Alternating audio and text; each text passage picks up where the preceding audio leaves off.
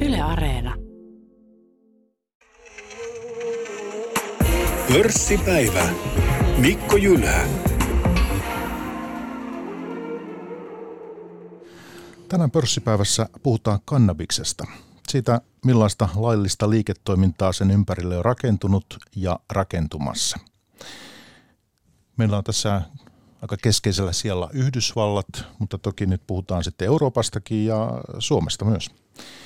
Ja Ukrainan sodan seurauksista, niistä ollaan pörssipäivässä puhuttu usean otteeseen helmin maaliskuussa ja aihepiiriin toki sitten palataan tulevissa lähetyksissä. Tämä huomiona tähän ja tänään tosiaan teemana kannabis. Vieraana johtava tutkija Ohto Kaninen Laboresta. Tervetuloa Ohto. Kiitoksia, mukava olla täällä. Teidät tunnettiin aiemmin eh, palkansaajien tutkimuslaitoksena. PT oli se lyhenne, mutta nyt sitten tuota, koko nimenne on Työn ja talouden tutkimuslabore. Eikö näin? Joo, se on semmoinen uudelleen brändäys. Ehkä puhutaan tässä enemmänkin brändäämisestä tämän kannabiksenkin yhteydessä, niin tota, se on ollut semmoinen uudelleen brändäys, että en ota kantaa näihin nimiin, mutta mennään tällä uudella. Tämä on semmoinen aihepiiri, niin eh, mulla on ollut monta vuotta mielessä, että tästä olisi kiva tehdä ohjelma, mutta vieraiden löytäminen ei ollut niin äh, helppoa. Tämä on kuitenkin hieman tämmöinen, en tiedä onko arka aihe, mutta että kuitenkaan ei ihmiset niin hirveästi koe tarvetta kommentoida ja lähteä keskustelemaan, mutta sä oot ottanut kantaa näihin myös. Joo, joo, tuntuu, että tämä herättää hirveästi tunteita, enemmän tunteita kuin järkeä tämä aihe. Ja tota, mutta samaan aikaan mä oon itse niin julkistaloustieteilijä ja, ja julkistaloustiede tutkii erilaisten politiikkamuutosten vaikutusta oikeastaan ihmisten hyvinvointiin viime kädessä. On se sitten veroasteen tai sosiaaliturvan tai minkä tahansa muu, niin miksei myös sitten päihdelainsäädäntö. Ja tämä on itse asiassa osoittautunut, sit kun vähän tutkimuksia katsotaan, niin että kohtuullisen isojakin vaikutuksia tällä voi olla esimerkiksi julkiseen talouteen. Eli tämä on kyllä teema, joka kiinnostaa julkistaloustieteilijää ehdottomasti, mutta, mutta tämä herättää niin paljon tunteita, että ei, mä ymmärrän sen kyllä, että tämä ei ole välttämättä kiva kenttä keskustella. Mulla ei ollut mitään ongelmia kyllä sen kanssa, ei ole tullut mitään ilkeitä kommentteja eikä mitään sellaista. Katsotaan tämän ohjelman jälkeen sitten. Eikä meillä tässäkään tarkoitus ole mennä nyt syvällisesti just siihen keskusteluun, että pitäisikö Suomessa nyt laillistaa kannabis tai ei. Toki mielelläni kuulen mielipiteesi siitä, mutta ne debatit ikään kuin poliittisella tasolla käydään sitten, ne on eri, eri debatit ja näin, mutta tosiaan, että minkälaista se liiketoiminta tällä hetkellä on ja mihin se on, minkälaista jatkossa se voisi olla ja tosiaan talousvaikutuksia, työllisyysvaikutuksia, koska tähän on, vaikka tietenkin sota on nyt hallinnut keskustelua ja keskustelua myös pörssipäivässä tässä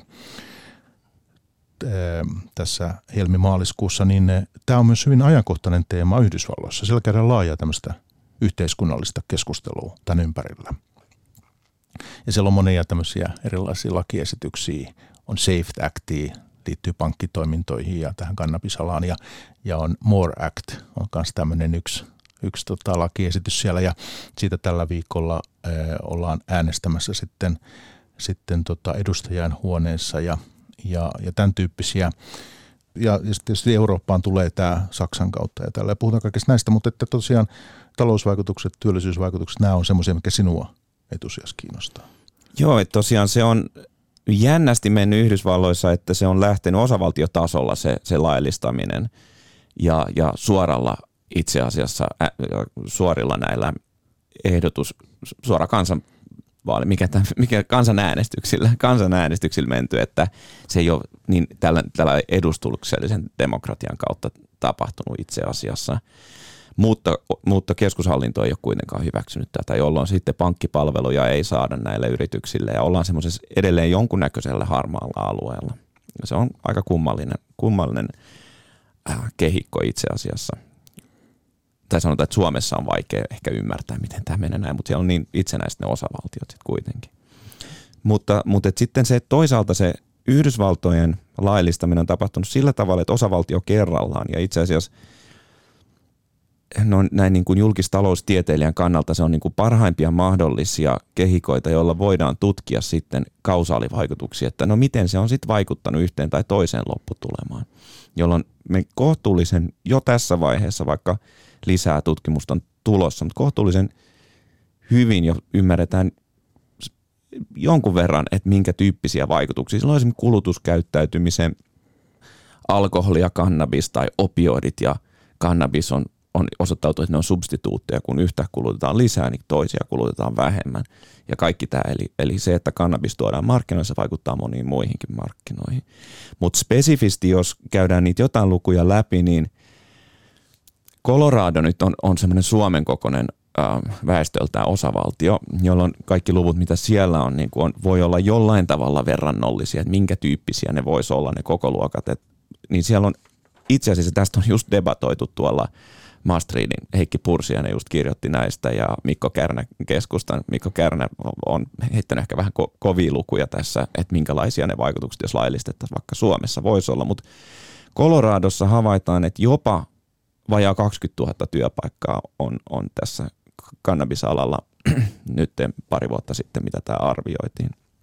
Eli niin kuin todella paljon suhteessa, mitä sitä niin kuin intuitiolla ekana arvaisi. Voi olla, että nämä luvut on yläkantti, nämä ei ole välttämättä ihan tarkkoja nämä luvut.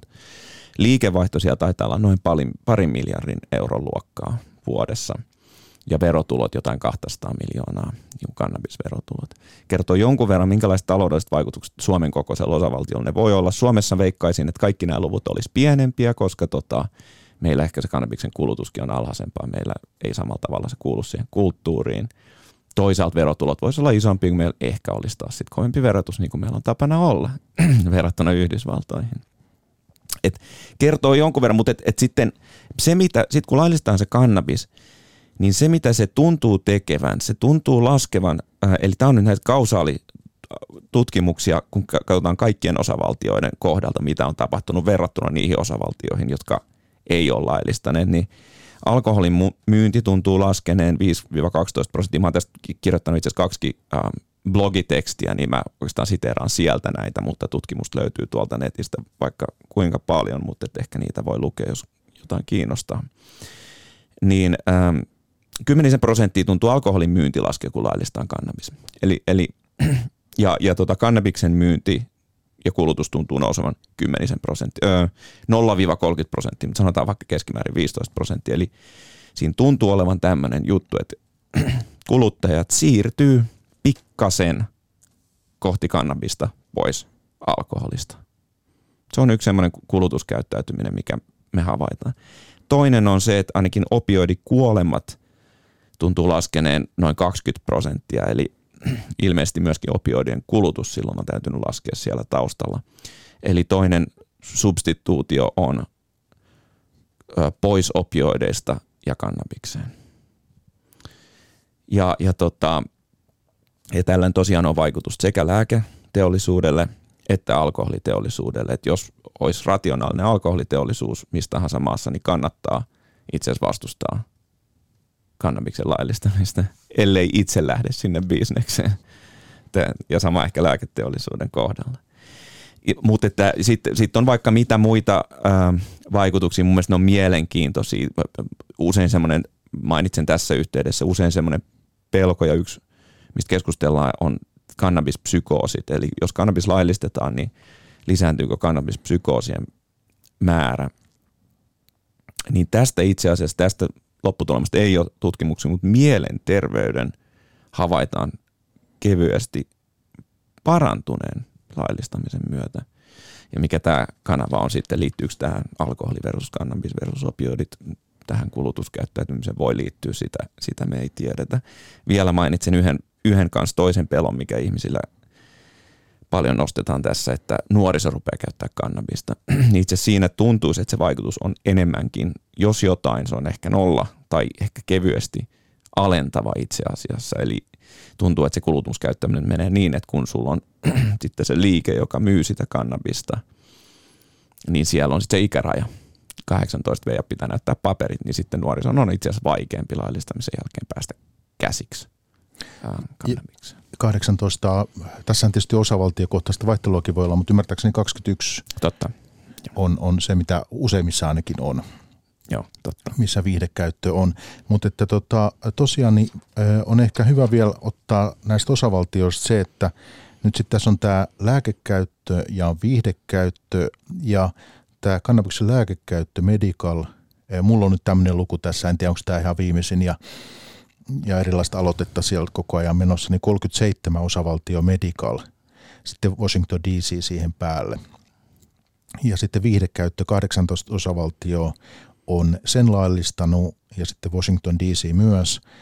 Ja tota, sitten 13 osavaltio viihdekäyttö on dekriminalisoitu, mikä on sitten taas omansa. Että tässä on niin monenlaista tota, kiemuraa ja sitten tuossa vielä tämä liittovaltiotaso, niin mitä siellä nyt on monet odottaneet, on, siellä on tämmöinen tämmöinen tota, poliitikko, hetkinen, mulla on tässä tämmöinen senaatin enemmistöjohtaja Chuck Schumer, ja hän on kertonut jättävänsä oman lakiesityksensä kannabiksen laillistamiseksi huhtikuussa. Tätä Schumerin esitystä on pitkään odotettu. Että tässä ollaan niin kuin liittovaltiotasolla ainakin tämmöisessä limbossa – ja, ja se sitten aiheuttaa tämmöisiä, että on tosiaan ryöstöjä, koska kannabisyhtiöt ei voi käyttää yritykset, kaupat siellä, niin ei voi käyttää luottokorttia esimerkiksi. Pankkipalveluita normaalisti pitää käteisellä hoitaa siellä ja, ja, ja tota, tämä on innostanut sitten aseellisiin ryöstöihin ja, ja onko siinä ollut jotain väkivaltaa sitten enemmänkin, niin, tuota, niin ollaan sitten yritetty sorvata ikään kuin tätä regulaatiota, mutta se on nyt limbossa se taitaa olla vähän limbossa ja se tuntuu, että, että se nykypolitiikka ei kyllä ole optimaalista. Että joko laillistetaan ja hoidetaan se juridiikka kuntoon tai ei, mutta että semmoiset kaikki välimallit, no nyt nähdään, että se ei, se ei välttämättä toimi. Mutta mielenkiintoinen on, Yhdysva- toisin kuin esimerkiksi Euroopassa, niin Yhdysvalloissa se kannatus tälle laillistamiselle on niinku äärimmäisen vahvaa. Että, että se tota, ainoa ikäluokka, missä, missä niin kuin on enemmän sitä vastustusta, on yli 75-vuotiaat. Et, et kaikki vähänkään nuoremmat on selkeästi jo, tai kaikista nuorimmat on niin kuin ylivoimaisesti kääntynyt jo tämän, tämän laillistamisen puolelle. Ja mitä tulee esimerkiksi demokraattien äänestäjiin, niin se on niin kuin yli 70 prosenttia. Se on täysin ylivoimainen. Mutta mielenkiintoista sitten demokraatit on vallassa ja tämä asia ei ole edennyt. Että et siinä on pikkasen tietty ristiriita ja – menee spekulaation puolelle, että mistä se johtuu. Että se on ollut niillä suorilla kansanäänestyksillä, millä on, on, on sitä muutosta enemmänkin saatu aikaiseksi. Mutta se on ihan jännä, jännä ristiriita ja mielenkiintoinen tilanne siellä Yhdysvalloissa ja sitä varmaan vielä seurataan. Tuosta Coloradosta, niin eh, tämähän on, kun sen mainitsit ja sitä olet seurannut ja otit tuossa jo noita lukujakin, niin eh, siellä siis Colorado – laillisti tämän lääkekäytön 2000-luvun alussa. Ja nyt sitten tämä viihdekäyttö about 10 vuotta sitten. Ja se on tämän aika kypsä, kypsä markkina. Ja tosiaan niin, mulla on tämmöinen luku tässä 2,22 miljardia dollaria myynti viime vuonna. Ja verotuloja, mulle osui silmään 400 miljoonaa dollaria vähän ylikin, mutta tota, tietysti tässä, että... No mä olin nähnyt luvun 200 miljoonaa, mutta, mutta se, tässä voi olla, että mitä siihen lasketaan mukaan, että onko siinä, tämä taisi olla se 200 miljoonaa just se kannabisvero, siellä on spesifisti semmoinen kannabisvero, niin, niin voi olla, että tässä on jotain, tuossa sun luvussa jotain niin kuin laajemmin sitä, sitä verotuottoa sitten laskettu mukaan, mutta se varmaan kertoo jotain koko luokkaa siitä. Mittaluokkaa että, sitten, mm. kyllä just näin. Se, mikä tietysti on hyvä vielä ehkä muistuttaa tai huomata tässä, että tässähän ei puhuta siitä, että syntyisi joku ihan kokonaan uusi markkina, vaan markkina ikään kuin olemassa. Nyt kysymys on siitä, otetaanko se laillisen kaupan piiriin. Erittäin tärkeä pointti, kiitos, että, nostit, että ei jäänyt sanomatta. Että sanotaan, oletetaan, että se vaikka se 19 000 työpaikan luku Coloradossa pitää paikkansa, joka nyt on olemassa niin se on harhaista, kun hallitus lupailee näitä lisää työpaikkoja, ne on niin oikeasti, että meillä oli kaksi miljoonaa, sitten ne lupaa 10 000 lisää, meillä on kaksi miljoonaa 10 000 kun puhutaan tämän tyyppisestä, tämän, et, tämän tyyppisestä laillistamisen 20 000 työpaikasta, ne on siis sitä, että hyvin todennäköisesti, jos oletetaan, että se kulutusvaikutus on laillistaminen lisää kulutusta vain 15 prosenttia, niin käytännössä markkina on yhtä iso ennen laillistamista laillistamisen jälkeen. Mutta jotenkin ne kuluttajat saa sen kannabiksen kuitenkin itselleen. Ja, ja tota, se tarkoittaa sitä, että kun laillistetaan, niin se voi olla se ihan sama tuottaja, ihan samalla niin kuin laitteistolla muuttamatta mitään muuta kuin menee ja rekisteröi sen toimintansa. Eli ne ei, siinä tämmöisessä tapauksessa ei missään nimessä ole uusi työpaikka ja, ja ilmeisesti esimerkiksi Mikko Kärnä oli mainostanut tätä, että ne on niin vähän niin kuin uusia työpaikkoja. Siinä mielessä ne ei kyllä sitä ole. Verottajan näkökulmasta ne on uusia työpaikkoja, että sitten voidaan jo verottaa, mutta, mutta että semmoisen niin kuin, mikään hän ei sano, siis ähm, niin kuin taloustieteellinen näkökulmasta, niin harmaa markkina on periaatteessa ihan yhtä hyvä kuin, kuin laillinen markkina. Ei siinä ole mitään vikaa tuotteet liikkuu äh, kysyntä ja tarjonta kohta. Ei, ei, ei siinä varsinaisesti, jos se homma toimii ja, ja meillä ei ole mitään ongelmia. Et, et yhtä lailla se on ollut se markkinasia sitä ennenkin, mutta verottajan näkökulmasta se on täysin eri asia. Ja sitten myöskin totta kai juridiikan, poliisin, oikeus, oikeuslaitoksen ja varmaan kuluttajan näkökulmasta myös. Ja sitten tämä, että miten erilaisia tuota, terveyteen liittyviä asioita ja, ja kontrolloidaan ja pystytään tutkimaan, että jos on laiton markkina, niin eihän se tiedä, mitä siellä liikkuu. Että tässä on tämä terveysnäkökulma tässä mielessä. Tietysti sitten kuluttajan näkökulma, että jos tämä tulee lailliseen piiriin, tulee brändättyjä tuotteita, tulee erilaisia poltettavia äh, sun kautta niin kuin syötäviä tuotteita ja muuta ja, ja juomia ja tämmöistä, niin saadaan se ikään kuin tämä terveys, mitä, mitä siinä pakkauksessa on, mitä se ihminen käyttää. Että tämähän on myös hyvin niin kuin keskeinen siellä. Se on just näin ja, ja, ja, ja sitten kun puhut, jos puhutaan tästä, niin kuin, että mitä, mitä niin kuin äänestäjät ajattelee tästä, niin se on, mä veikkaan, että se on just se puoli, joka pelottaa aika paljon sitten moni äänestäjät, että okei, jos lähettäisiin laillistaa tällaista, niin mitä sieltä tulee sitten yhtäkkiä on vaikka mitä bisnestä ja äh, vähän semmoinen epäselvä, että mitä, mitä sieltä on tulossa ja, ja semmoinen niin kuin ehkä konservatiivisempi intuitio vahvistuu siinä, että no en mä kyllä en mä kyllä oikein niin kuin haluaisi tätä. Ja minkä mä niin kuin ymmärrän hyvin, että, että tota, Yhdysvalloissa ollaan vähän pidemmällä Kalifornia, Kaliforniassa ilmeisesti Hollywood ja Hollywood-näyttelijät pyörittää omia bisneksiään ja hyvinvointi toimintaa niin kuin tähän liittyen, että, että siellä ollaan vähän pidemmällä, ehkä jo nähdään, että minkä näköistä se voisi olla sitten, kun jos tämmöisiä laillistettaisiin vaikka Euroopassakin – Ähm, mutta tota, kyllä se on tätä osa, mutta se liittyy just, palataan tähän brändäämiseen, että sitten se liittyy niinku siihen, että se tuotehan, että kun puhutaan yritysten näkökulmasta, niin, niin tulee ekana mieleen, että, että kun mä valitsen kauramaitoa, niin siellä on Oatly ja Valio, jotka mulle maistuu aivan samalta.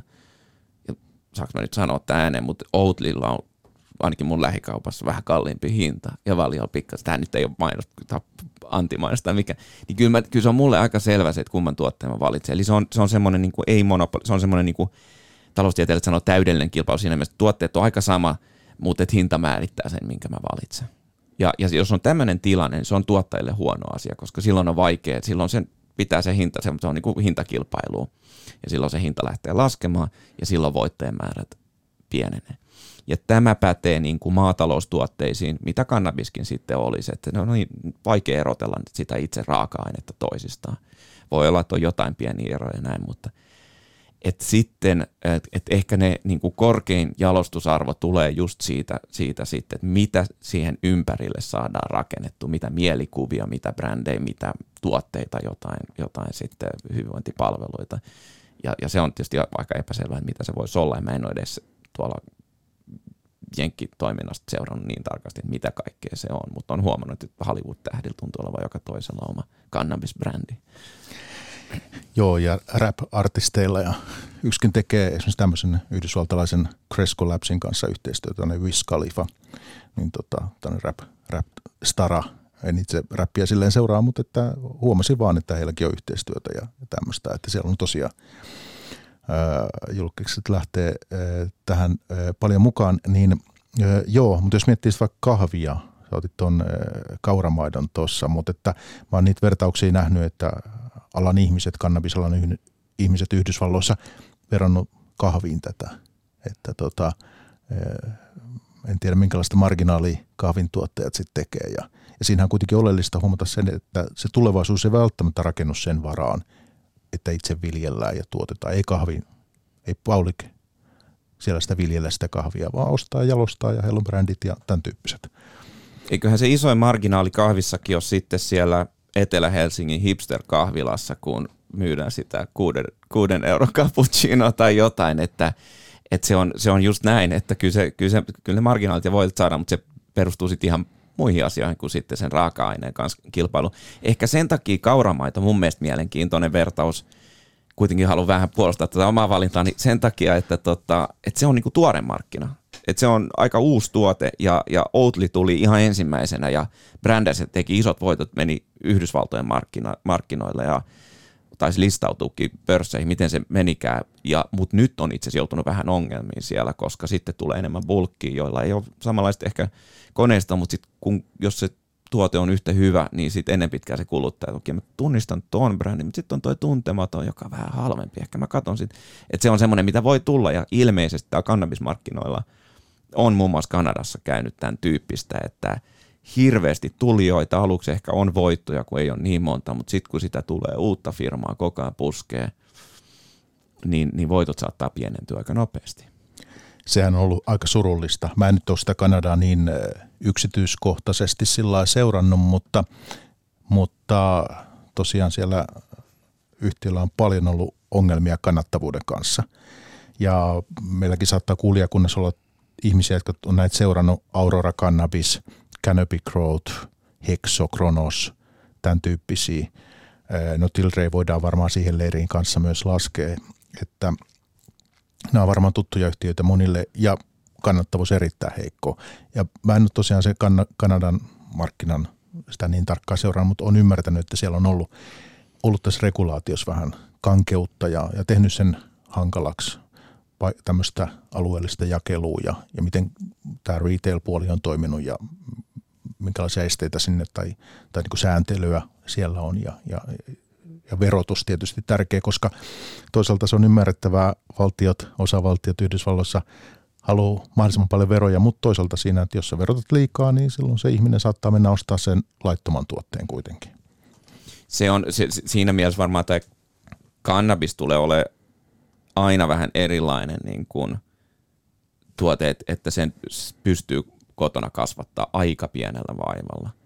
Ja, ja, ja tota, et, et jos hinnat nousee liian se on, se on vähän niin kuin on olemassa näitä, ainakin 90-luvulla oli näitä kotiviinejä, mitä tehtiin niin kuin joku semmoinen paketti ja sitten sai paljon halvemmalla iso, iso, ison määrän.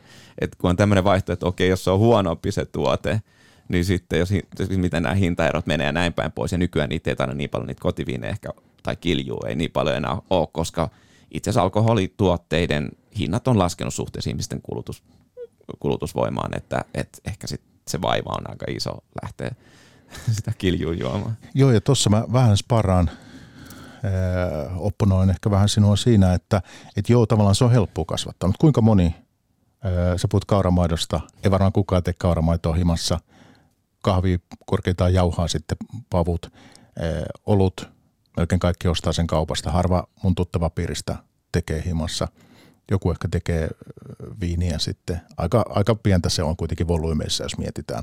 Että jos tätäkin alaa miettii, tätä kannabista, mistä me tähän puhutaan, niin tämä tämmöinen, niin kuin, mitä amerikkalaiset käyttää tätä termiä niin kuin, hetkinen CPG, eli tämä on tämmöinen niin kuin consumer package goods, niin tota, niin kuin aika luontevaa ajatella, että se on se suunta kuitenkin no ihan varmaan, niin kuin, varmaan aina harrastajia sitten löytyy joka alalla, mutta, mutta mä oon aivan samaa mieltä, että kyllähän kuluttaja haluaa tietää, no jos otetaan vertaus alkoholiin, että ostat sä halvalla sen pimeän pullon jostain, joka saattaa sokeuttaa tai ehkä ei sokeuta, niin kuin tämän tason riskit, versus sitten sieltä alkosta – tiedät tarkalleen alkoholiprosentit, tiedät, että on standardisoitu laatutuote ja tiedät, mitä sieltä tulee.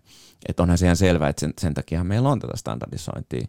Joku voisi sanoa, että liikaa tai liian vähän, mutta, mutta että kyllä kuluttaja haluaa tietää, mitä se ostaa. Se on aivan varma. Ja, ja sitä ei tule koskaan saamaan jostain niin kuin kotikasvatetusta.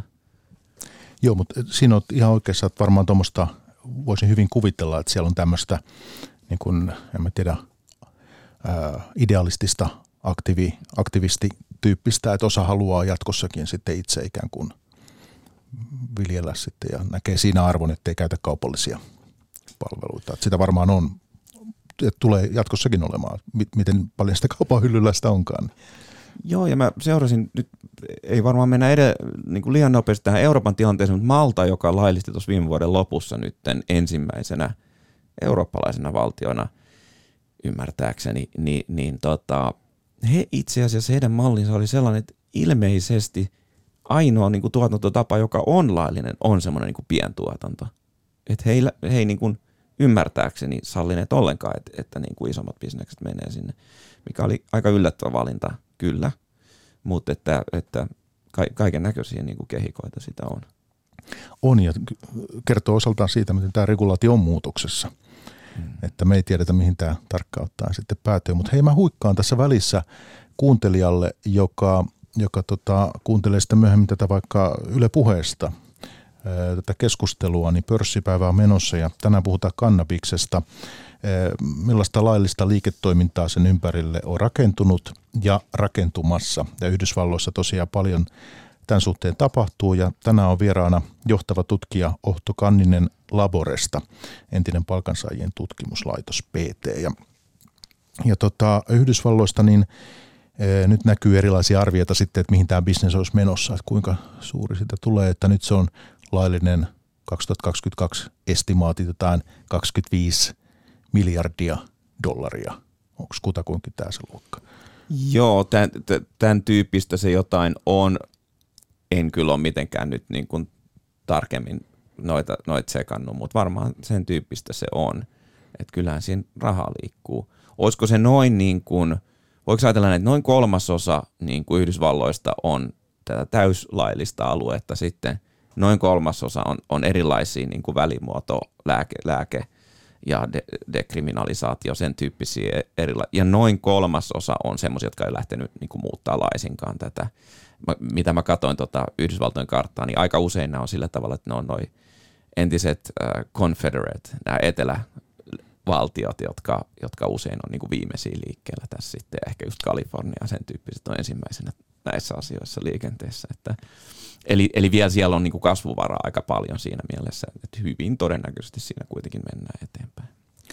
Niin, me puhuttiin tuosta Coloradosta ja siellä on 5,8 miljoonaa ihmistä ja jos sen kaupan arvo oli, laillisen kaupan arvo jotakin reilu pari miljardia, 2,2 kutakuinkin, niin siinä ennen kuin keskustelu on mielenkiintoista laskin, että jos samalla suhteella laskettaisiin Yhdysvaltain väestö, eikö se ole 330 miljoonaa about? Kyllä.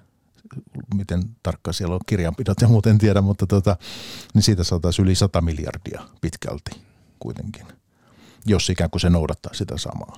En mä tiedä, onko onko tuota Colorado tuossa niin vuoksi sitä verrata näin ja laskea näitä on tämmöinen, tämmöinen mutta että niin kuin, vähän leikkimielisenä laskuharjoituksena ikään kuin se on se mittakaava. Mentäisiin yli sadan pitkälti. Kyllä ne varmaan isoja lukuja tosiaan on. Ehkä Colorado saattaa olla aiheuttaa, en tiedä, pientä haraa, se on taitaa olla turismi, turismiosavaltio ja jotain tämmöistä, että voi olla, että ei ole ihan verrannollinen, plus että on tämmöistä niin kuin enemmän liberal niin kuin osastoa ähm, ja näin päin pois, mutta varmaan, että on tyyppinen laskuharjoite, miksei. Mutta kertoo kuitenkin siitä, että, että merkittävä kasvuvara on ja, ja sitten Kalifornia, äh, laillinen kauppa siellä jotakin reilu neljä miljardia mun mielestä ja sitten paljon toinen mukama varmaan laitonta siihen päälle.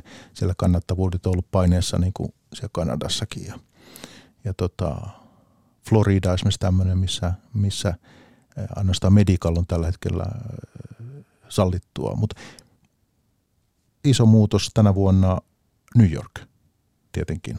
Sinne on tämä viidekäyttö tulossa, tulossa tota, ja siellä on asukkaita mitä parikymmentä miljoonaa vai Onko se sitä luokkaa? Isoimpia niistä se on kyllä. New York olisiko enemmänkin. En, enpä nyt niin tarkkaan, mutta tota, kyllähän se käytännössä Jenkeissä tarkoittaa sitä, että se on jännä, että se keskushallinto ei ole lähtenyt tähän vielä, mutta kyllä siellä ollaan käytän, käytännössä tota, laillisuuden piirissä. Et Kanadahan, Uruguayhan oli ensimmäinen valtio, joka sen laillisti, ja siitä on jo aikaa. Siellä oli tämä kansan koko kansan presidentti, joka antoi presidentin palatsinsa asunnottomille ja näin päin pois, joka paljon lobbasi sitä ja sai sen läpi. Ja se oli ensimmäinen valtio ähm, Jose Mujica muistaakseni. Ensimmäinen valtio, sitten oli Kanada toinen ja siitä on muutama vuosi ja nyt Malta kolmas. Itse asiassa vaan kolme, jotka on itse asiassa myynninkin valtion tasolla sallinut. Eli, eli jos mietitään vaikka sitä ää, kannabismarkkinaa, niin sanotaan näin, että kasvuvaraa on aika paljon ihan, ihan sitäkin kautta, että aika vähän maita vielä mukana. Et siinä mielessä aika iso ristiriita, miten, paljon, miten pitkällä Pohjois-Amerikka on verrattuna siihen, missä Eurooppa on. Meksikokin on, on ollut jo, jo niin kuin viemässä siihen suuntaan ja vienytkin jo siihen suuntaan, mutta vielä ei ole ainakaan myynti ilmeisesti siellä laillistettu. Okei, siitäkin mä oon otsikoita nähnyt, mutta että selvästi kanssa on jotenkin vaiheessa se päätöksenteko siellä. Joo, kyllä se on, kyllä se on tota, ähm, äh, sen piti olla, olla niin kuin vähän niin kuin pidemmällä, mutta jotain kai mutkia tullut matkaan sielläkin.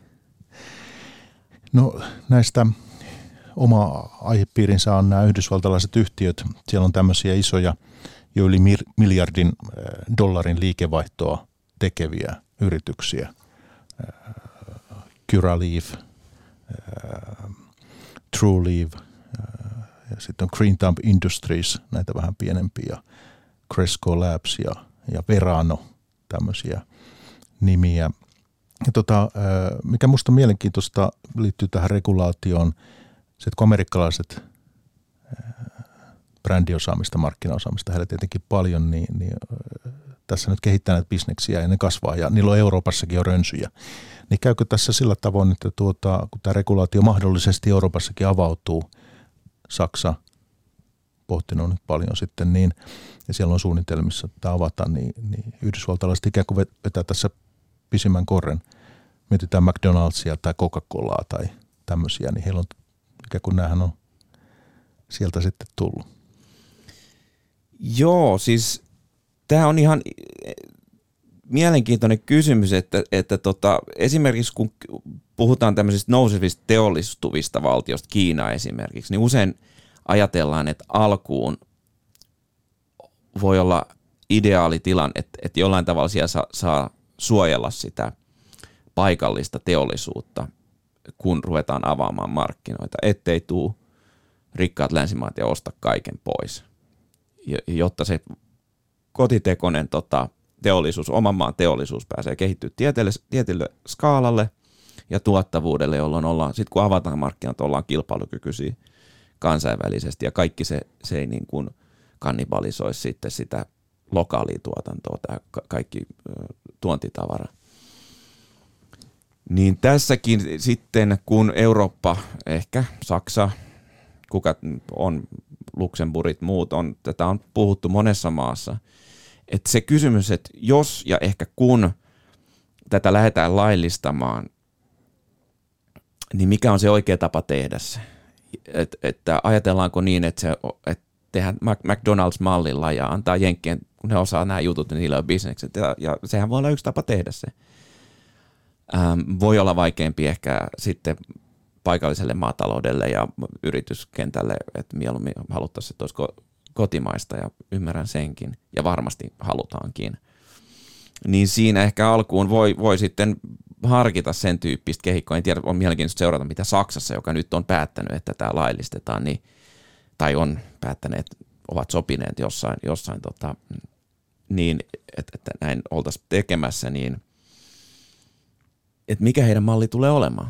Että päästetäänkö se kansainvälinen tarjonta saman tien markkinoille vai ollaanko sille, että hei, viisi vuotta mennään ihan kotikutosella ja, ja antaa sen niin kuin rakentua se teollisuuden ja ehkä että ehtii tulla fuusioitakin ja tarpeeksi isoja firmoja ennen kuin sitten avataan markkinoita ja sitten ne omat firmat pystyy kans lähteä kilpailemaan sinne jenkkimarkkinalle vai mitä tapahtuu vai jääkö nämä alkuun kaikki semmoiseksi paikalliseksi suljetuiksi markkinoiksi, että, että okei, ää, kielletään ulkomaiset toimijat täällä näin, että koska tämä on nyt niin epäselvää, niin jätetään tämä täällä niin kuin suljettu pois niin kuin maailmanmarkkinoilta tämä kyseinen tuote, vai mitä siinä tapahtuu, ja mikä on optimaalista, mikä on ideaalia.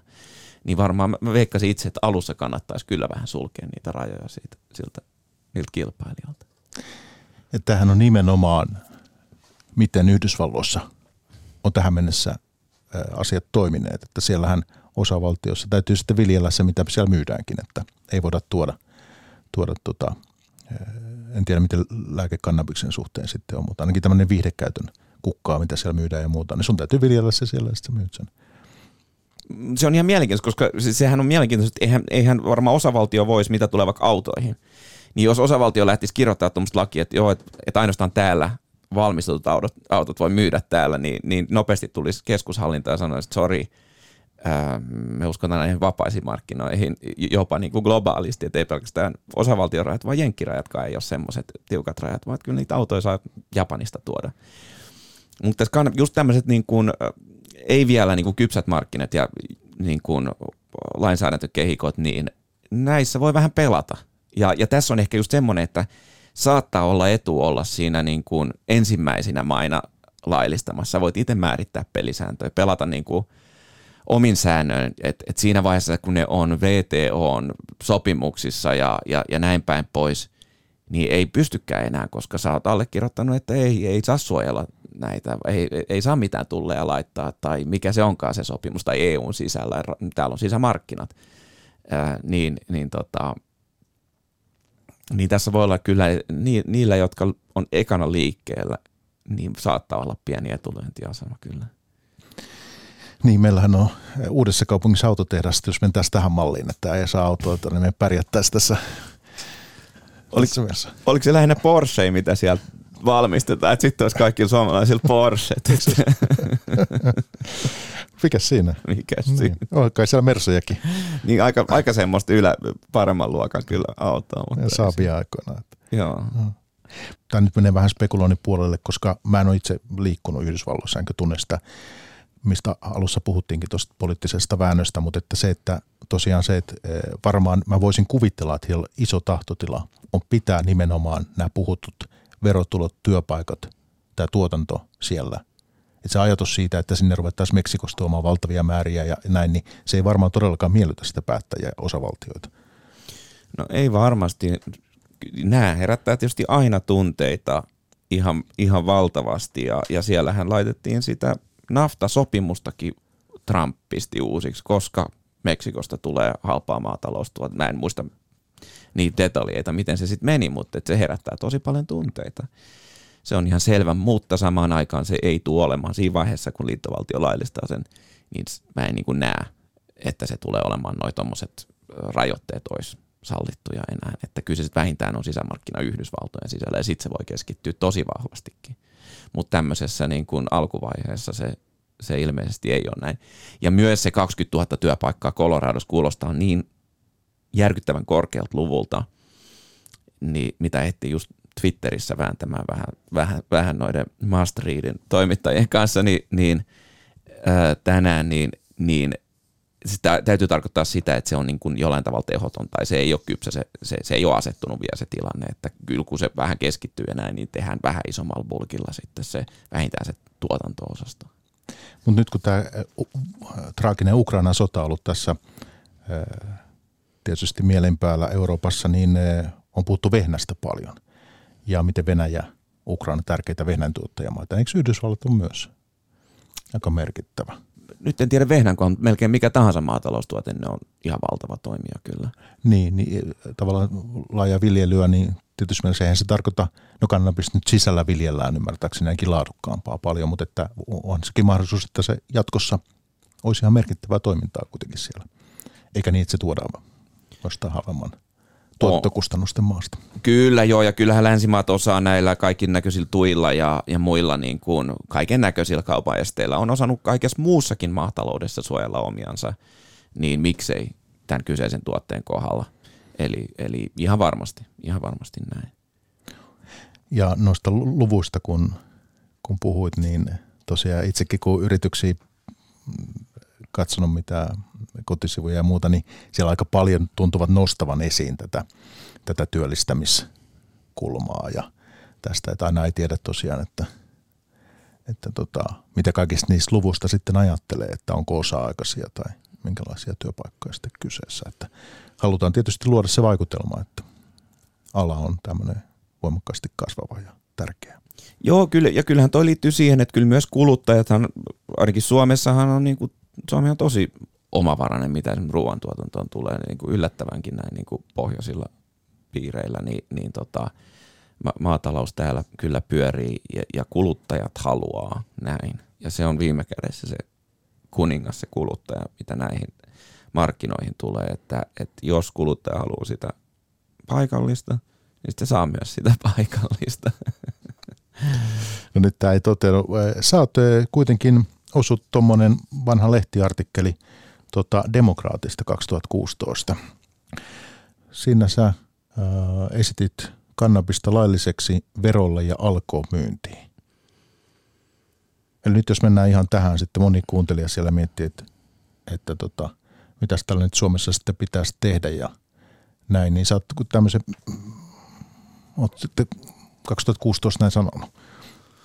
Joo, eli, eli tota, se oli joo semmoinen kolumni, että niin kuin joku politiikkaehdotus, jotain tämmöistä ja, ja, ja silloin toi alkohomma jotenkin mä, eli okei, jos lähettäisiin Suomesta tätä laillistamaan, niin mikä se tapa, viime kädessä tietysti, käydään se keissi, käydään nyt tämä Suomen keissi ja käydään niin kuin, ähm, mitä vaihtoehtoja meillä on. Niin, niin tota, mä mainitsin siinä alussa nyt tutkitut vaikutukset ähm, mitkä laillistamisella on ollut Jenkeissä. Oletetaan, että ne jollain tavalla soveltuu Suomeen. Ja, ja, tota, ja tämä oletus voi olla liian vahva, voi olla, että ne ei täysin sovellu Suomeen, mutta et, et suunnilleen saman, sama etumerkkiä löytyisi Suomesta näissä vaikutuksissa. Ja mietitään ne kolme keissiä, mitkä täällä on, mitkä vaihtoehdot on. Jatketaan nykyisellä, sitten on dekriminalisointi mun mielestä ja sitten on laillistaminen. Kolme kehikkoa. Ja, ja, ja niin kuin on semmoinen, semmoinen käsite kuin steelmanning, eli otetaan kaikista näistä niin kuin paras mahdollinen argumentti, joka on konsistentti tieteen kanssa ja näin, ja esitetään se. Niin jos mä aloitan tästä nykytilanteen niin kuin, ää, puolustamisesta, niin, niin tota, eli nykytilanteessa on se, että, että miksi tämä, vaikka me tiedetään, että nämä, nämä siellä on niin kuin tuntuu, että terveysvaikutukset olisi niin kuin positiivisen merkkisiä – laillistamisesta. Mutta sitten on tuo yksi vaikutus, joka on tuo 0-30 prosentin kulutuksen, kannabiksen kulutuksen lisääntyminen, jos laillistetaan. Niin se on se, mikä voisi olla, jos, jos on sellainen ehkä konservatiivis luonteinen äänestäjä, niin voisi olla semmoinen se, se perustelu, että okei, mä en halua, mä tykkään Suomesta just semmoisena kuin se on nyt. Mä en halua muuttaa sitä, minkälainen se on. Mä tykkään siitä, että meillä on alkoholi ja, ja, sit, ja siinä, se tuo epävarmuutta, tulee tämä kannabis, sitten tulee nämä kaikki Hollywood-jutut ja, ja tulee, ja me ei tiedetä minne se menee. Ja okei, laillistetaan kannabis, sitten tulee slippery slope, sitten seuraavaksi ollaan laillistamassa ties mitä. Eli tavalla on olemassa semmoinen, mun mielestä on olemassa semmoinen perusteltu konservatiivinen näkemys, joka puolustaa nykyjärjestelmää. Että tämä on se oikein. Että antaa maailmalla saavat kokeilla erilaisia lainsäädäntöjä mutta mut meidän, meidän ei tarvitse hypätä siihen kelkkaan, meillä menee oikein hyvin just nyt. Ja me ollaan valmi, jos, jos menetään vähän parista miljoonaa verotulo, ehkä se voisi olla sitä koko luokkaa Suomessa, niin, niin me ollaan valmiit menettämään se ja menemme minimoimaan sitä riskiä. Se on aina se muutos, on aina riski. Tämmöinen musta konservatiivinen keissi nyky, nyky se, se, se mä näen, että se on ihan konservatiivinen. Sitten on dekriminalisointi ja se on THL on muun muassa te, niin kuin, ottanut tämmöisen linjan, että pitäisi dekriminalisoida käyttö. Eli, eli tota, sen taas Steelmaning, äh, mun mielestä paras argumentti on osastoa, että tota, et okei, ähm, haittojen minimointi. Eli pitää päästä ja saada apua. Et jos, jos sulla on vaikka ongelmia päihteiden kanssa, sen lisäksi vielä poliisi jahtaa sua, niin sitten on tosi vaikeaa. Kun on vaikea tilanne muutenkin ja vaikka ihmiset, jotka on mielenterveys huonossa jamassa, niin silloin tarvitsisi just apua eikä poliisi vielä siihen päälle.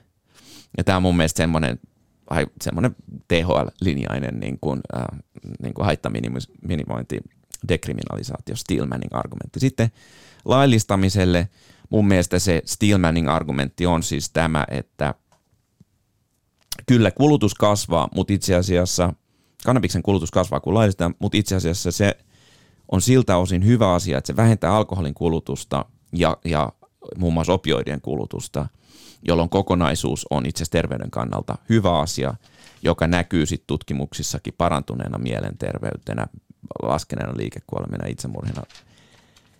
Ja, ja tota, ja sitten vielä se isoin huoli, mikä kaikilla on, on se, että jos nuorison kannabiksen nuoriso, tiedetään, että nuoriso on tosi, äh, on niin kuin herkkää kannabikselle ja se äh, liian nuorena aloitettu kannabiksen käyttö ei, ei tee hyvää ihmiselle tai tekee vähemmän hyvää vielä kuin aikuisenakin harrastettu käyttö, niin, tota, äh, niin mutta, mutta koska tutkimukset on osoittautunut, että se huoli ei ole toteutunut, nuorison käyttö ei ole lisääntynyt, niin se isoin huoli ei ole toteutunut tästä laillistamisesta, jolloin, jolloin laillistaminen sitten on se, se, se, mikä kannattaa. Plus jos on vielä tämmöinen liberaali arvokehikko, niin se, että ihmisellä on lisää vapauksia itsessään on, on hyvä asia, jolloin nämä summattuna, niin sitten niin tämä on nyt se Steelmanin argumentti laillistamisen puolesta. Mä en sen vahvemmin, mä heitin tuon 2016 tuon ehdotuksen, mä, mä haluan, että kaikki vaihtoehdot on pöydällä. Mä, mä niin näen, että semmoinen keskustelu, missä on kaikki kolme vaihtoehtoa pöydällä ja oikeasti puhutaan, niin se on se, mitä, mitä mä toivon. Ja mä toivon niin kuin rationaalisesti argumentoituu keskustaa ja enemmän järkeä, vähemmän tunteita. Tunteissa ei ole mitään vikaa, mutta että, kunhan ne argumentit ei ole niiden tunteiden muokkaamia. Että ne on niin kuin suht rationaalisia. Niin, että tällä me voitaisiin mennä eteenpäin niin kuin keskustella ja mun mielestä kaikki on valideet, mikä on, Suomen, mikä on suomalaisten äänestäjien, mitä he kannattaa. On, onko se enemmän varovainen ja tämmöinen konservatiivinen, jolloin pysytään nykysysteemissä vai olisiko se sitten – jompikumpi näistä niin kuin kohti liberaalimpaa maailmaa vaihtoehdoista. Ja tiedetään, että vihreät on ehdottanut näitä, näitä liberaalimpia äh, ehdotuksia, mutta se, ne, ei ole, ne ei ole herättänyt mitään kovin paljon mitään positiivisia intohimoja. Ehkä ne negatiivisia kyllä, mutta ei mitään positiivisia ihan hirveästi tässä maassa. Että ehkä, eikä se tunnu niin ajan, jotenkin ajankohtaiselta. Jotenkin tämä tuntuu, että tämä asia ei tule lähtemään liikkeelle Euroopassa Suomesta. Suomi ei tule olemaan ensimmäinen No Malta oli jo ensimmäinen, Luxemburg seuraava ja ehkä sitten Saksa, mutta ehkä siinä vaiheessa, kun Saksa laillistaa, niin sitten se tulee koko EU-tasolle, ehkä jopa Brysselissä ruvetaan puhumaan, että hei, miten tähän pitää nyt suhtautua, kun aivan valtava osa meidän sisämarkkinoista on jo tämän laillistamisen piirissä. Ja siellä on pyrkimys kuitenkin harmonisoida tavalla tai toisella sitä. Ja yhtäkkiä iso va- valtio onkin vähän erilainen. Ja kyllä siinä vaiheessa sitten tulee pöydälle niin kuin tavalla tai toisella Suomeen. Et, että tota, mä luulen, että tämä on sellainen aihe, että tätä ei niin kuin voi vältellä, vaikka, vaikka koko kansakunta haluaisi vältellä. Nyt ei puhuta vaan tästä niin, niin että se tavalla tai toisella tulee Euroopan kautta sitten kuitenkin, niin kuin, että joku, jonkunnäköinen kanta tähän täytyy ennen pitkään muodostaa. On pakko ottaa. Mm, mm. Mm. Mutta jos miettii vaikka autoveroa, miettii vaikka alkoholin nettikauppaa, tilaamista ulkomailla, tämmöisiä vääntöjä, tämä alkoholikin on ollut paljon, tämä etämyynti tässä esillä viime viikkoina kirjoiteltu, niin ennen kuin tämä kannabishomma, niin tästä jotain regulaatio Suomessa lähdetään tekemään, niin mekin ollaan eläkkeellä varmaan. Että. Se, se voi olla, mutta sitä ei kyllä tiedä. Nämä on tosi epälineaarisia, että, että mä luulen, että Yhdysvalloissa esimerkiksi se on mennyt niin paljon nopeammin kuin mitä ehkä sanotaan, että jos 2007 ennen kuin yksikään osavaltio oli, oli laistanut katsoa sitä, että ei vitsi, tämä tuntuu, että, että tämä on niin, niin vaikea aihe, ei tästä voi edes, hyvä kuin voi edes puhua. Yhtäkkiä tulee Coloradot ja Kaliforniat ja, ja sitten ollaan jo kuitenkin siinä, että, että liittovaltion tasolla pohditaan, että mikä on, on niin kuin pakko ottaa jonkunnäköinen, just tämä tilanne, että liittovaltion on pakko ottaa jokin kanta tässä asiassa, vaikka hyvin ilmeisesti eivät haluaisi tehdä sitä. Tässä ohjelmassa mä en lähde ottaa kantaa, miten Suomessa pitäisi tehdä. Toimittajana mä kuuntelen Ohto sinun mielipiteen ja, ja sitten on eri foorumeita, missä varmaan sitä poliittista debattia jatkossa käydään ja, ja Twitterissä taitaa olla aktiivista, mutta, mutta tämä on pari asiaa minusta hyvä ottaa tähän suomalaisen perspektiiviin Yhdysvalloista, kun mä oon tätä seurannut, mitä siellä aiheen ympärillä keskustellaan. Yksi on se, että tämä on myös sosiaalinen kysymys, siis tasa-arvokysymys. Tämä sota huumeita vastaan on, on kohdellut eri väestöryhmiä siellä eri tavalla – miten ihmiset joutuu vankilaan suhteessa populaatiomäärään ja näin. Tämä on yksi semmoinen, mistä siellä kanssa keskustellaan. Että et tämmöinen sosiaalisuus niin aspekti tässä, mitä meillä ei ehkä niinkään, että miten kansanterveyden kannalta, verotulojen kannalta, ehkä työpaikkojen kannalta, muuta tämmöistä, niin kuin viittasit tuohon aseen ilmapiiriin, mutta että tämä tämmöinen, miten se, miten se kohtelee eri väestönosia. Niin. Se, se on musta tosi tosi tosi hyvä nosto ja hyvä, hyvä että nostit tosiaan ton, eli meillä ei tota näkö, kun Yhdysvalloissa lähes kaikki, siellä on se orjuus, siellä on tämä omanlaisensa historia, joka vaikuttaa kaikkeen. Ja tietysti meillä on aivan erilainen historia. Mutta meillä ehkä se, mikä tässä on, on tämmöinen sukupolvikysymys, on, on olennainen. Että just katsoin THLn kysely, tilastoi suunnilleen menee näin, että 80-luvulla syntyneistä 40 prosenttia on käyttänyt kannabista, 90-luvulla syntyneistä 40 prosenttia on käyttänyt kannabista ja sitten ne luvut kasvaa nopeasti 2000-luvulla ää, syntyneiden kohdalla. Tietysti ollaan niin nuoria, että, että tota, ei, ei, ole, ei ole ollut, ollut, ollut sitä, sitä niin paljon. Ää, niin, mutta sitten vanhemmilla sukupolvilla sitä on aika vähän sitä käyttöä. Eli tässä on sitten ehkä se kysy, ehkä jonkinnäköinen, jos, jos tässä nyt haluaisi, jos mä olisin poliitikko, mä haluaisin tästä jonkun väännön, niin tämä olisi nyt sukupolvikysymys sitten jollain tavalla, ja varmaan jollain tavalla onkin. Että et voi olla vanhemmilla sukupolvilla ihan, niin kuin, ihan posketon ajatuskin, että lähettäisiin äh, laillistamaan. Voi olla näillä nuoremmilla sukupolvilla ihan posketon ajatus, ettei lähdetä äh, niin kuin laillistamaan. Ja, ja, ja se, mitä mä toivon, että, että onnistuttaisiin näiden, näiden niin kuin sukupolvi kuilujen yli keskustelemaan kuitenkin asiallisesti, että okei, minkälaisia argumentteja tässä on. Ja, ja just se, että kun se 40 prosenttia kuitenkin on jo käyttänyt se on laitonta, niin, niin onhan se tietysti se, että se on niin laaja osa jo kulttuuria, mutta laitonta, niin tietyllä tavalla tehdään laittomaksi näin laaja osa ihmisten toiminnasta, niin niin tuleehan siinä, että onko, onko se nyt ideaali, onko se nyt optimi vai, vai niin kuin, että pitäisikö vaan sit, sit tietysti kontrolli-intuitiosta nyt vaan päästää tässä kohtaa irti ja vaikka haluaisikin pitää, pitää niin kuin se laittomuuden, niin sit, silti ihan vaan se, niin kuin pragma, sen pra, niin kuin pragmaattinen lähestyminen, ei vitsit, menee hirveästi resursseja. Mehän kohta, jos 40 prosenttia on, mehän kohta tarvitaan niin kuin Stasi-tason niin kuin valvontakoneista, että me oikeasti voidaan, eihän se ole onnistunut, sehän on vaan kasvanut ne kulutusmäärät. Että se ei, niin kuin, jollain tavalla se lainsäädäntö ei ole pystynyt to, ehkä, ainakin musta näyttää siltä, mä tiedän, mitkä ne tavoitteet on siinä laittomalla, mutta olisi varmaan se, että estetään se, se toiminta ja se ei ole niin kuin onnistunut.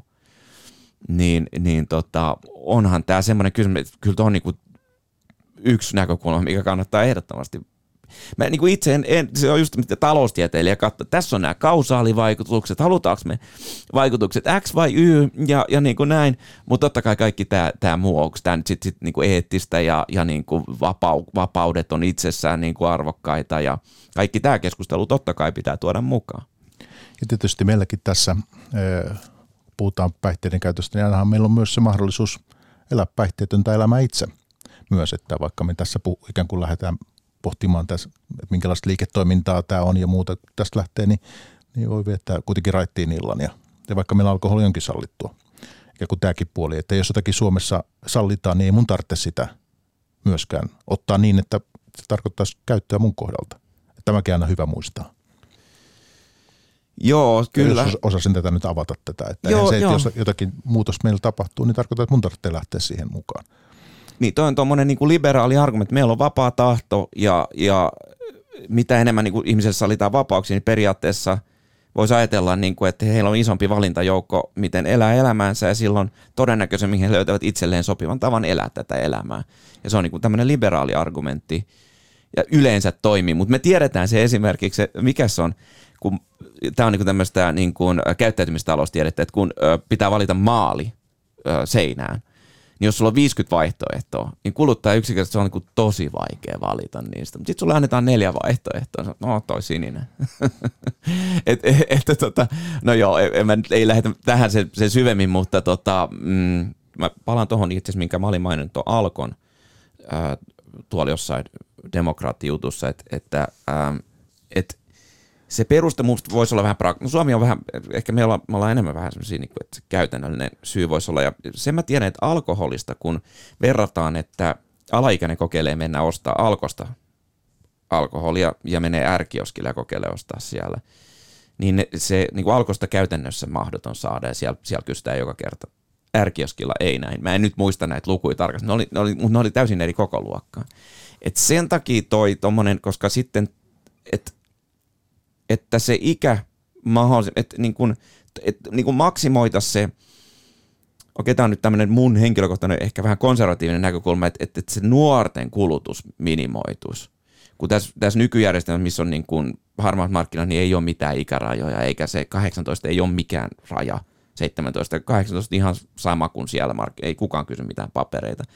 Mutta se alko on meillä se uskottavin, mutta en mä sano, että ainoa näkökulma, mutta voisi olla yksi, on niinku uskottavin sellainen semmoinen toimija, joka kysyy todella, niillä ei ole semmoista niinku profit-motiivia siinä niiden toiminnot, vaan niillä on jotkut lainmääräämät niinku tavoitteet siinä, niin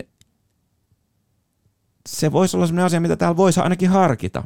Että se lähtisi tosi sillä lailla, että kun alkoholin myynti laillistettiin aikanaan, niin se oli kortilla. Ja, ja, ja se oli todella rajattu. Oliko niin, että kaikki alkoholi, mitä tuotettiin, oli kotimaista vai miten se meni tarkasti? Se oli pitkään kortilla ja rajattu ja kontrolloitu, koska pelättiin, että miten, jos se räjähtää. Ja itse asiassa, kun se kulutus lähti kasvuun joskus, niin, niin meillä on tässä maassa ollut aika paljon erilaisia ongelmia alkoholin kanssa. Okei, se on yksi tapa, miten voitaisiin edetä tosi konservatiivisella rajatulla ja alkoi tuot, niin kuin myisi ne sitten. Ja, ja et se, se, se, oli ton mun ehdotuksen takana, tämä ikärajakontrolli-ajatus. Joo, tämä viihdekäyttö, ja sä pohdit tuota alko, al, alkoa siinä, se roolia, mutta että sitten varsinkin Yhdysvalloissa tosi tärkeä on tämä wellness.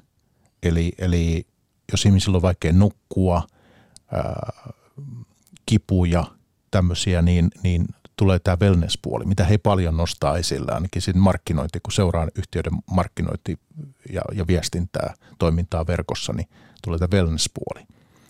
Eli puhutaan Wonderista ja Wellnexestä, että, että tavallaan silloin tämmöinen, että se ei ole sitten enää vaan sitä, että ikään kuin päihde, vaan silloin tämmöisiä, haetaan tätä rentoutumista ja tämän tyyppistä.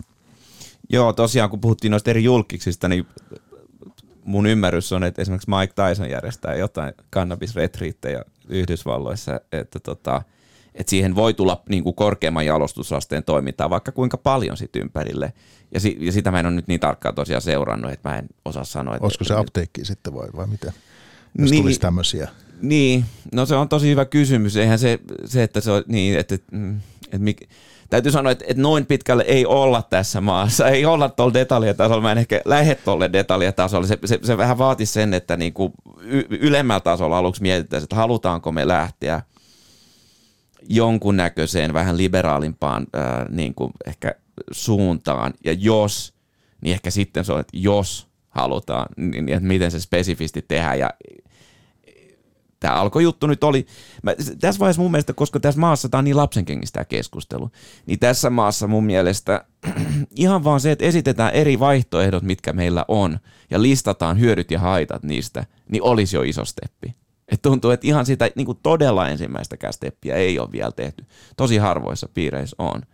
Että ne, ne tunteet nousee niin vahvasti jo heti ekana.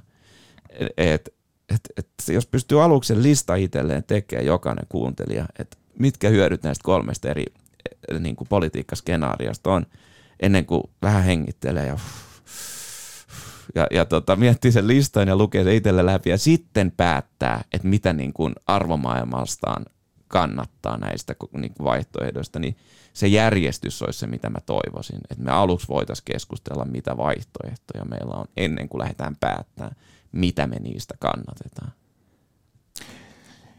keskustelua, kun eh, suunniteltiin ja järjestettiin niin omasta kontaktiverkostosta, eh, tuttavaa piiristä, niiden sijoittajien piiristä, joita itse tunnen, niin yksikään ei tosiaan eh, halunnut lähteä tästä, tota, tästä keskustelemaan tästä aiheesta. Osaltaan se varmaan liittyy siihenkin, että toi Kanadan esimerkki on ollut niin surullinen, koska siellä on ollut näitä kanopyä ja, ja tämmöistä ja sitten jengi polttanut näppinsä siellä, koska ne on tullut 90 prosenttia alas ja 95 prosenttia tosi hurja laskuja ja ihmiset innostuivat niistä 2018-2019 lähti sinne ja se tietysti voi olla osaltaan tässä syynä kanssa.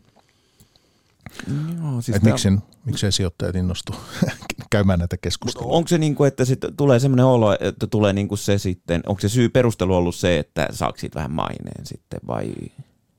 Niin kyllä se keskustelu ylipäänsä Suomessa on hankalaa, mihin sä viittasit. Tämä on toinen puoli ja toinen puoli sijoittajan näkökulmasta varmaan se, että tosiaan kun nämä kanadalaiset yhtiöt ovat menestyneet niin heikosti niin on pidetty, että tästä ei voi tulla relevanttia liiketoimintaa. Aivan, nämä kaksi yhdessä. Joo, ky- mm. kyllä. Ja, joo, joo. Mo- molemmissa saattaa olla pointti. nyt katsotaan tosiaan minkälaista palautetta, kun tulee. Mutta mulle, mulle kollega tuolla toimistolla sanoi eilen, että Joo, mä oon tämmöistä haastattelua menossa tekemään, että älä nyt ihan, että saat jonkun hihulimaineen. Että ja mä, mä, mä niinku, se on kyllä jännä. Vitsi, kun ei itse ihan – ei näe niin kuin maailmaa tuosta näkökulmasta, että se niin kuin asioista puhuminen olisi huono asia jotenkin, niin enemmänkin niin kuin arvostaa sitä, että ah, okei, okay, että, että erilaisia näkökulmia, erilaisia kysymyksiä, että puhutaan nyt ainakin, kun sananvapaus on, niin, niin tota, ähm, se on niin kuin vähän vaikea nähdä toi tulokulma, äh, mutta toi, että ne bisnekset ei lähde, lähde lentoon, niin se on kyllä mä luulen, että ei ole viimeistä sanaa vielä Kanadassakaan niin kuin sanottu. Se on, puhutaan kolme vuotta sitten vai milloin ne on lailliset, neljä vuotta sitten Kanadassa. Nyt puhutaan todella tuoreesta ilmiöstä siellä ja se kaikki tuli rytäkällä kerralla, jokainen provinssi ja koko valtio ja näin, niin ehkä sitäkin kannattaa vielä pikkasen seurata. Ja, ja, ähm, mut, mutta mun um, siitä mä pidän kiinni, että siellä tuotantopuolella tuskin tulee mitään mitään tota Facebookia tai Googlea, joka takoo hirveitä profitteja, että se ei siellä puolella tule sitten jossain korkeammalla sitä jalostusketjua mahdollisesti ja liittyen johonkin just tänne wellness-hommaan ehkä niin kuin tämän tyyppisiä ketjuja voisi syntyä. Ehkä joku McDonald's, joka tuottaa niin kuin wellness-palveluita laajemminkin. Jotain tämmöistä voi, mä voin nähdä, että voi tulla globaalejakin brändejä, mutta se tuotanto on kyllä semmoista kuitenkin lähinnä niin kuin maataloustuote ja niin kuin tiedetään, niin ei siellä isoja voittoja ole tarjolla. Joo, tietenkin siihen pitää saada sitten, saada sitten niitä brändejä ja, ja tota, tuotekehittelyä ja kaikkea tämmöistä, se on ihan selvää, että jos sitä, ää, mutta et esimerkkinä vaan, kun ollaan pohdittu tässä, että miksi keskustelu on Suomessa, että vähän käydään ja se on niin vaikeaa, niin tuolta markkinapuolelta otan sen, että kun Yhdysvalloissa on näitä yrityksiä pyörittää tosiaan yli miljardin liikevaihtoa viime vuonnakin, niin nyt melkein kaikki raportoinnut nämä isommat ja onkin raportoinut jo tässä, niin, niin esimerkiksi tilanne heillä on se, että ei pysty listautumaan paikallisen pörssiin. Eli sä voit tehdä ton kokoista liikevaihtoa, mutta sä et pysty listautumaan New Yorkin pörssiin. Eli silloin tehdään kauppaa siellä OTC-markkinoilla ja Kanadassa jossain pienemmällä kauppapaikalla, mutta, mutta tämä on semmoinen, semmoinen tota, niin kuin esimerkki tästä tilanteesta, missä ollaan. Että, et, tota, et ei se helppoa ole sielläkään. Hei vielä riskeistä mä haluan kysyä sen, että tässä ollaan pohdittu, mitä hyvää se voisi tuoda tullessaan tämä, tämä tota, laillistaminen Suomeen, mutta että pitäisikö ottaa vähän vielä riskejä, huolenaiheita. Kyllähän sä niitä tosi, tosi mainitsitkin. Joo, mitä mä oon niin kun ajatellut, että tosiaan ne kaksi päähuolta on, on liittyen, että koska kannabiksen käytö, niin tästä ei puhuttukaan vielä, että kannabiksen käytöllä ilmeisesti, tästä on hirveä kasa tutkimusta, mutta ilmeisesti niin, että silloin riski aiheuttaa spontaanisti kannabispsykooseja jollain, jollain todennäköisyydellä. Ja, ja, ja, ja se liittyy sitten ilmeisesti nuorison tapauksessa se on niin kuin todennäköisempää, mutta tässä nyt olisi parempi, että olisi joku lääkäri puhumassa näistä aiheista, mutta tota, et, et se on semmoinen se niin kuin riski kannabikseen liittyen laajemminkin.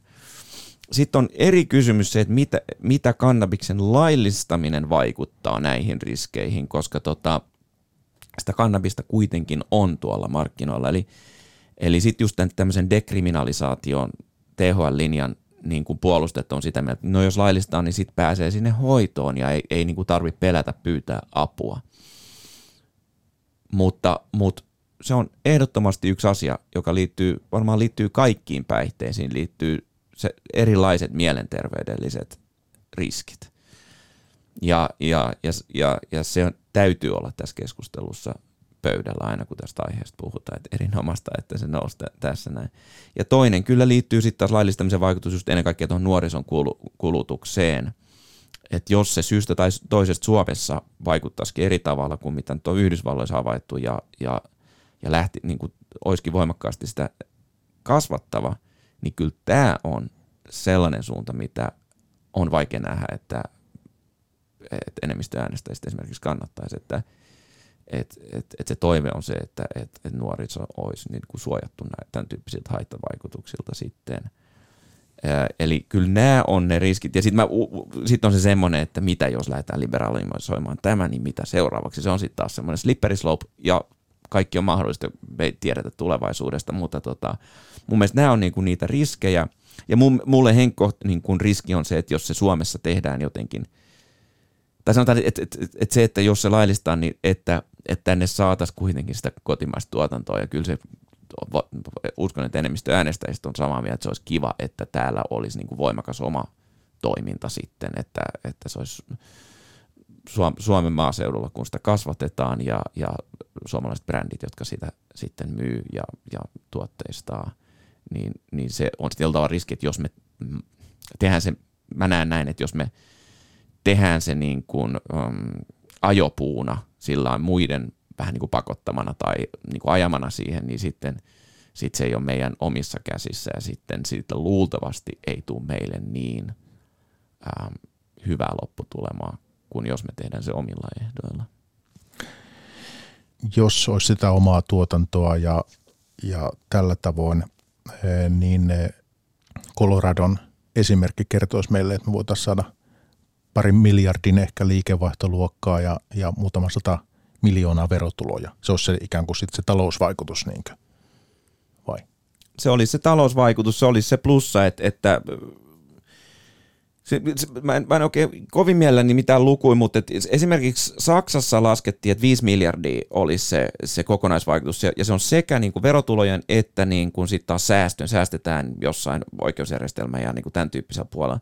Ja jos se yksi yhteen tuota Suomessa, Suomessa ei oikein näitä laskemia tehty, mutta jos se tuota, niin se olisi 300 miljoonaa sitten väestöllä suhteutettuna Suomessa. Ehkä se, ehkä se on se voi olla 100 miljoonaa, se voi olla 200 miljoonaa, mutta on jotain, joku positiivinen vaikutus on julkiseen talouteen. Sitten pitää muistaa, että koska kannabis on substituutti alkoholille, niin alkoholin kulutus laskee ja, ja tota, meillä on tosi korkeasti verotettu alkoholi, eli, eli itse sieltä verotuloja vähenee.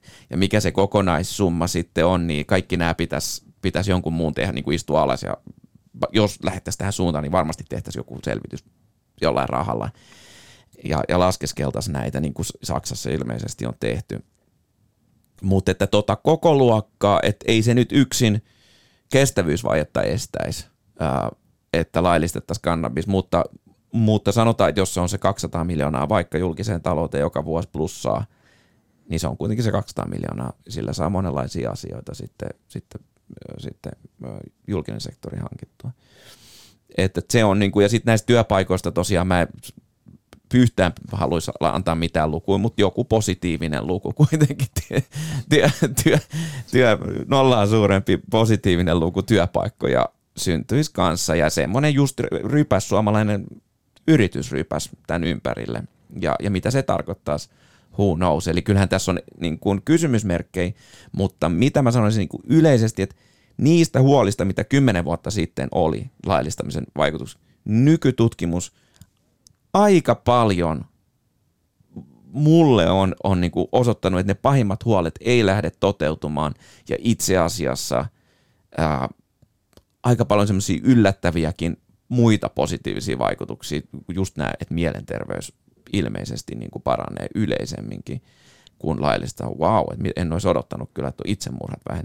En, en olisi odottanut tuon tyyppisiä luku, äh, niin kuin, niin kuin vaikutuksia. Tai äh, Mä sanon nyt vielä varmaan, ettei tämä nyt tule itsemurhia. Esimerkiksi 0-10 prosenttia vähemmän, eli no, sisältäen nollan, eli, eli heikosti vähenee, Mut, mutta kuitenkin niin, et, et silleen ne kaikista pahimmat huolet kyllä mun mielestä tosiaan toi tutkimus on sillä osoittanut, että ne ei välttämättä toteudu, mutta sitten mitä Suomessa tapahtuu, Suomi on uniikki maa, Suomessa alkoholi on – haastavampi asia kuin Etelä-Euroopassa esimerkiksi, ja, niin, niin, niin, niin voi olla, että kannabiskin sitten on, ja, ja ei me voida tietää, että aina on tiettyä epävarmuutta.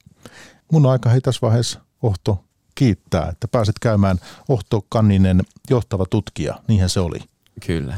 Laboresta. Niin tota, oli ilo, että pääsit käymään pohtimaan näitä asioita pörssipäivässä. Kiitoksia, oli ilo, ilo olla. Pörssipäivä. Mikko Jylhä.